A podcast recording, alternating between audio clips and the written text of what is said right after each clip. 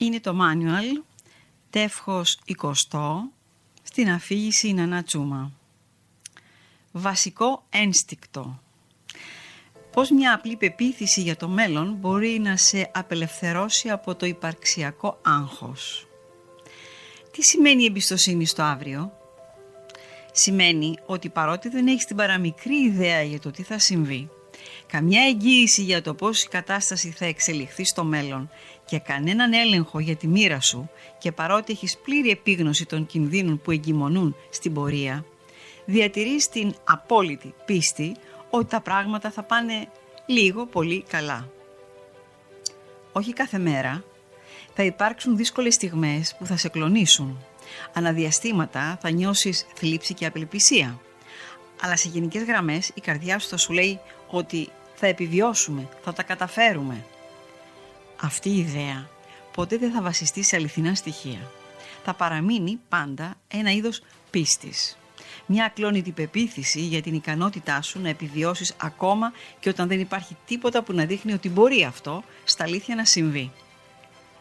Η εμπιστοσύνη στο αύριο μπορεί να ακούγεται σαν παιδική ιδέα. Στην πραγματικότητα είναι το μυστικό για να αντέξεις την ίδια σου την ύπαρξη. Και όπως λένε και σε άλλους πλανήτες, στο τέλος της ιστορίας όλα θα πάνε καλά. Και αν δεν πηγαίνουν καλά τώρα, τότε απλά δεν είσαι στο τέλος της ιστορίας.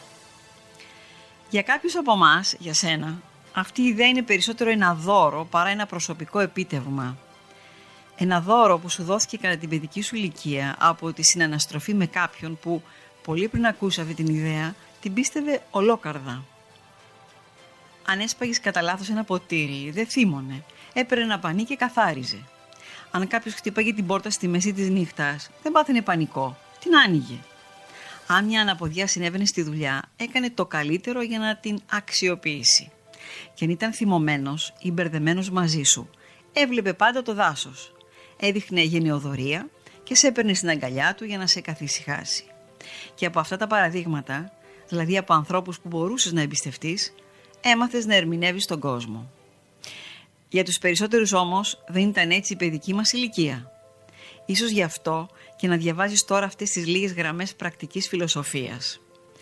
Αυτό που πρέπει να σου μείνει είναι ότι η σοφία που δεν είσαι έπραξε σαν παιδί μπορεί να σου αποκαλυφθεί σαν ενήλικας.